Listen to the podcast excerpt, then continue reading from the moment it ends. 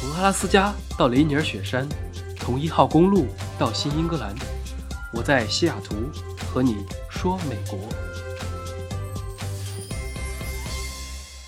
Hello，大家好！经过了一周的忙碌，终于放假了。国内的听众应该是在周末，而在美国的话，现在会是一个三天的小长假，因为今天是七月四号，美国的独立日，其实也就是美国版的国庆节。那关于这个日子的来源，我之前讲历史的时候也提过，一七七六年的这一天，大陆会议在费城正式通过了独立宣言。宣布了美国这个国家的独立，然后这一天又成了法定节假日。不过跟中国比起来，这个假期短多了，只放一天。国内的话，十一要放七天假，基本上是最爽的呃一周。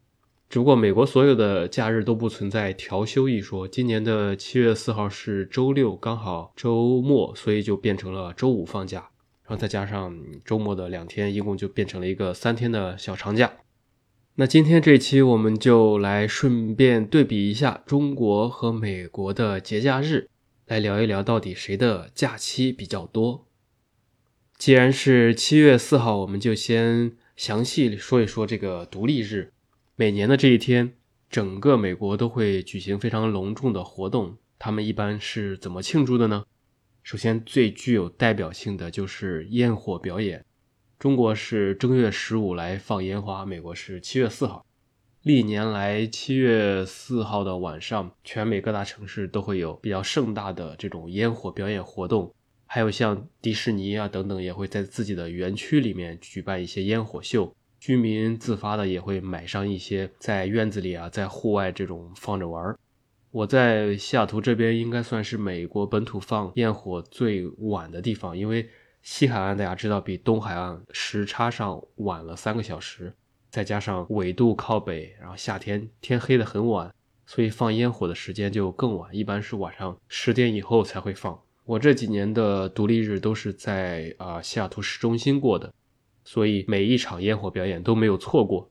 这个表演是在西雅图市中心的联合湖上放，所以如果你在七月四号白天开车从湖旁边的桥上经过的话，往下看，这个公园的山坡上和草坪上都是密密麻麻的人头。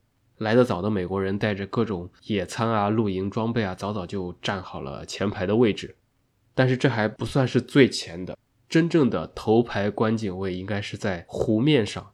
西雅图很多人家里有这个游艇或者小船，所以七月四号的湖面上船就会变得密密麻麻，很多人开到离放烟花最近的地方，然后停靠着。等待晚上的到来。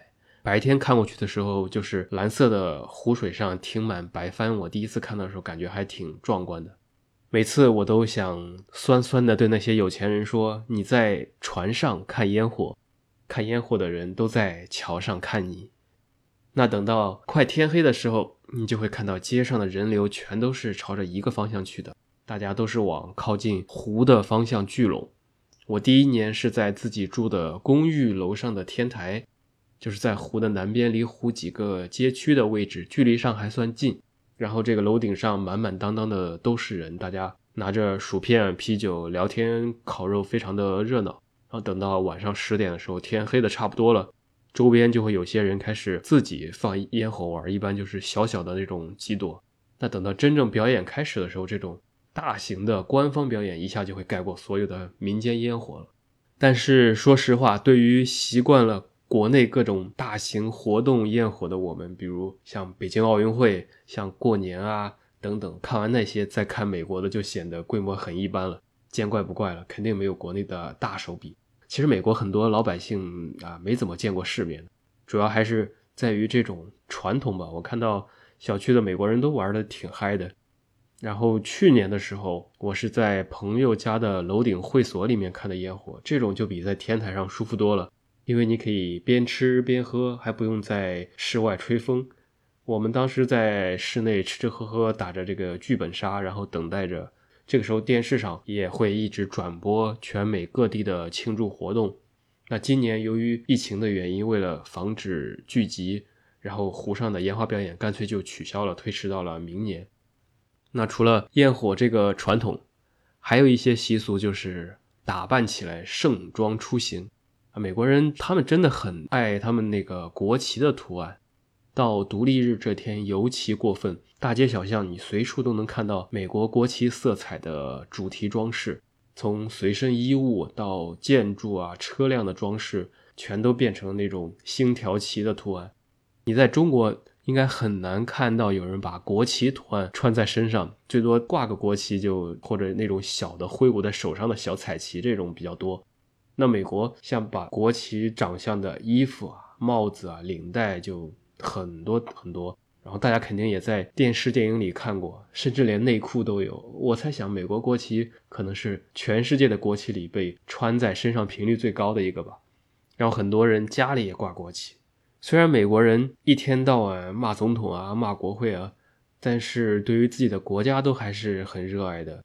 还有你像很多体育比赛之前，他们也都会唱国歌呀，干嘛的？感觉美国人是把爱国和爱执政党分得比较清楚。好在不管怎么说，这天能放假总归是好的，大家可以在家好好休息，或者出门去享受这个美好的夏天。说回到中美的公众假日，趁着这期，我们也就来盘点一下，到底有什么相似和区别，以及到底谁的假期比较多。那就从一月份开始。一月一号，中国会放元旦，然后美国也放，都是一天，这个是一样的，都是为了庆祝新的一年的开始。然后美国会举办各种新年晚会啊，还有倒计时活动，比如著名的纽约时代广场那个倒数五四三二一，然后咚一下敲钟，然后放一些烟花来庆祝新年的开始。因为美国没有农历新年，所以这个就是每年真正的第一天。全国上下会充满着一些一个比较浓重的一个节日的氛围。那一月的下旬，美国还有一天假，一月二十一号是马丁路德金纪念日。马丁路德金这个这个马大爷，大家一定都不陌生，美国黑人运动的领袖。我们好像教材里都有那篇著名的演讲。我有一个梦想。它主要是促使美国国会在一九六四年通过了那个民权法案，来宣布种族歧视是非法政策。然后为了纪念这一天，全美国的学校、政府、联邦机构、银行、股市都不会开放，是公众假日。但是公司不一定放，这个可放可不放。那到了二月份，大家都知道，中国最重要的节日就到了农历新年。国内春节基本上都在二月附近嘛，除了有闰月的时候会提前或者推后，这基本是中国最重要的节日了。大家全家团聚、辞旧迎新，也会迎来一个七天的长假，其实是三天法定假，因为还要调休两天，再加上周末。但是这依然是最爽的一周，是很难得的长假。很多人会回家过年，或者一起出门旅游啊啊，走亲戚、串门之类的。那二月份，美国也有一天的假期，是二月的第三个星期一，叫总统日。一开始是为了纪念美国第一任总统华盛顿，现在基本上变成了冬季清仓大甩卖，然后各种零售商搞活动的一天。接着呢，我们往后走，国内的假日就是清明和端午各一天，都是非常传统的我们的节日，有很多的习俗。说到这里，我真是特别想吃粽子。以前在国内各种粽子吃不完，然后端午节之后，我基本上没事儿早上也喜欢吃一个。不过好在美国现在超市里也有很多粽子，非常好买。从传统的白粽子到五芳斋，以及嘉兴鲜肉粽、台湾的大肉粽子，还有那种麻辣小小龙虾粽，各种各样。我前两天到超市看的时候，几乎都买得到，就是稍微贵了几块钱。那到了五一。国内就是劳动节了，一个比较重要的放假日期。美国的五月底会有一个阵亡将士纪念日，是美国人悼念在战争中阵亡的军人的日子。这也是一个比较重要的节日，所有人都会放假一天，人们也会去墓碑前放点什么花圈啊、旗帜啊，然后政府部门会降半旗。让美国总统和或者副总统会在华盛顿的阿灵顿国家公墓主持一些纪念活动啊，发表演说啊等等，有点类似于是专门给牺牲军人的一个清明节。那说到这儿的话，整个上半年一到六月就这样过去了。国内一共是元旦、春节、清明、端午、五一一天加三加一加一加一，一共七天。那美国呢是元旦、马丁路德金日、总统日，然后阵亡将士纪念日只有四天。中国明显是要多一些的。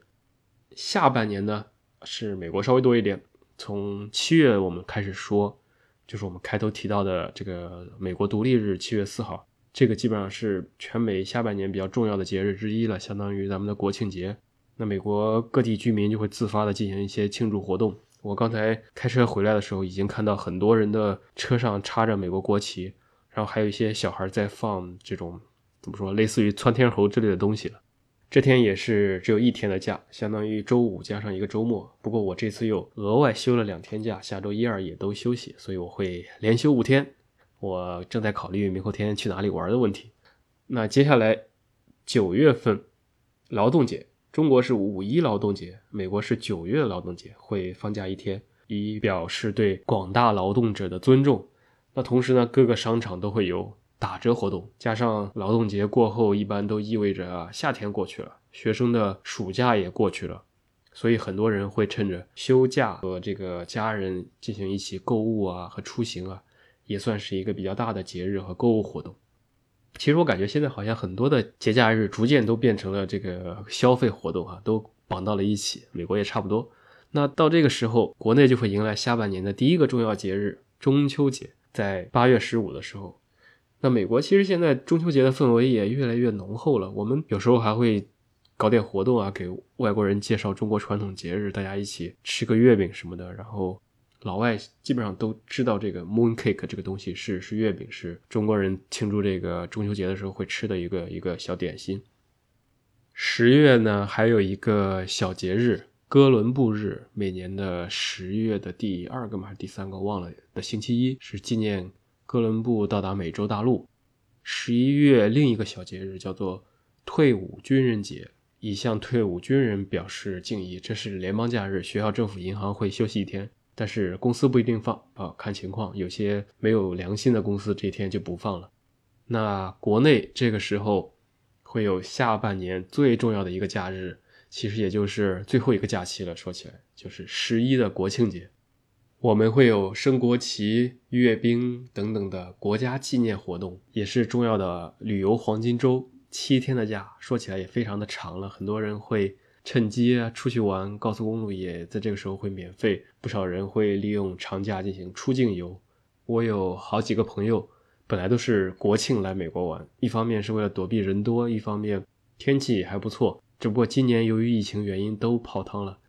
那国庆之后，国内下半年应该就没有假期了，那美国反而会迎来一波的这个假日的高潮。美国最重要的两个节日就要到了，几乎所有人都会在十一月或者十二月选择几天来休假。那十一月的第四个星期四，首先就是感恩节。在美国人的心中，感恩节应该是重要性仅次于圣诞节。每逢感恩节的时候，我感觉这边整个举国上下都热闹非凡，从大城市。到乡村小镇都会是各种游行表演啊、体育比赛等庆祝活动。感恩节最早是美国的清教徒来感谢上帝和感谢印第安人教会他们种植玉米以及在这边生活的一个一个日子。现在其实变成了有点像全家团聚一样的节日，很像国内吃团圆饭的感觉。因为美国人一般子女独立后和父母都是分开住的。平时也不会像我们一样周末就一起老是串门啊、聚餐啊之类的。但是感恩节这一天，一般会一大家人聚到一起啊，一起庆祝啊，吃吃饭啊，团团圆啊之类的。传统的食物就是吃烤火鸡、南瓜饼，还有其他的一大桌子菜。美国人家里这一天吃火鸡，就跟中国国内这个过年的时候吃饺子或者汤圆一个性质。只是我不怎么吃，做起来实在是太太麻烦了。并且超市买的时候，一买都是一个一个巨大的一只鸡。大家知道，火鸡个头是比那个正常的鸡要大好几倍的，火鸡肉也有点老。当然吃不重要，最重要的在感恩节的时候会有黑色星期五的活动。黑五就是每年的买买买，各种最大的促销打折，基本都在这个时候，不管是线上的网购，线下的各种商店的折扣，然后各种各样的优惠活动，堪比双十一。那接下来十二月最后一个月，大家都知道了，是最重要的一个美国传统节日——圣诞节，基本上等于美国过年，学校会放寒假。然后感恩节一过，基本上很多人也都是在为圣诞节做准备了。超市里、公路上、商场里，你会看到圣诞树一棵棵的树立起来。然后老百姓也开始装饰自己的庭院啊、窗户啊、房间什么的，家家户户都会披上节日的彩灯。尤其是晚上，你到各个社区里去一一逛，然后那个灯看起来还是挺好看的。虽然法定假日是一天。但是很多公司都会额外放假，即使不放，大家也都无心上班了，纷纷会用起来自己的带薪年假，安排各种休假旅行活动。很多人把圣诞节和元旦假期连到一起，这样来休一个两周的长假。所以基本上各大公司年底都没什么人了，忙碌了一整年，也是休息和享乐的时刻了。算下来，整个下半年。国内的假期是中秋一天，国庆虽然是七天，但是有两天的轮休和中间的一个周末，所以其实也是三天。那一共是四天的法定节假日。美国是独立日、劳动节、退伍军人日、哥伦布日、感恩节、圣诞节六天。那全年汇总起来，中国上下半年加一起是七加四，十一天。美国呢是四加六，十天。中国其实还是多一些的，并且。有两个七天长假，比美国爽多了。美国所有的公众假日都是一天，半斤八两。中国和美国跟欧洲比起来都差太远了，不得不承认，中美还都是比较勤劳奋斗的国家。欧洲国家真的是恨不得一年没事儿就在放假，像很多同样的机构在欧洲的分部，每年的假期都要多好几倍，让人羡慕嫉妒恨的。不过欧洲收入比较低，这个也是相应成比例的。美国假期虽然特别少，好在带薪休假非常普遍，你想休就休，领导也不会问你为什么要休假，休了假要去哪儿之类的。只要不是特殊时期，你完全可以今天发个邮件说下周要休假，一般都没什么太大的问题。并且休假期间，你可以完全不管工作，不接任何人的电话，也不会有人来找你，这点还是比较好的。最重要的是还可以错峰出行，大家因为每个人主要都是要用自己的呃年假来进行长途游玩，所以就不会全部挤到一起，一般还都是挺灵活的。以我身边的朋友为例吧，一般都是有个二十天左右的年假，十五到二十天嘛。你每次请一周的话，加上前后的两个周末，其实一共就是九天了。基本上出个远门都没什么问题，一年还可以用个三四次。然后呢，碰上圣诞、元旦这种本来就有公众假日的时候，随便再休个几天公休假，就可以连成一个十几天的假。那这样到全世界任何一个地方度假，时间上都够了。美国人是比较看重假期的，如果你太久没休假，甚至还会被建议休息一下，劳逸结合。工作是工作，生活是生活。在条件允许的时候，我个人还是更希望他们两个是分开的好。就做事情的时候，就全身心百分之百的投入的来做；那玩的时候也全身心的去玩。不然最亏的就是做事的时候想着玩，出去玩的时候还要想着工作或者学习，这样做也做不好，玩也玩不踏实，是最不划算的、最亏的一种行为。好了，这就是本期的节目了，跟大家盘点了一下中国和美国的法定节假日。那趁着小长假，我也准备去到周边的国家公园呼吸一下新鲜空气。在出发之前录下这期节目，跟大家先分享一下。那就祝大家周末愉快，我们下期再见。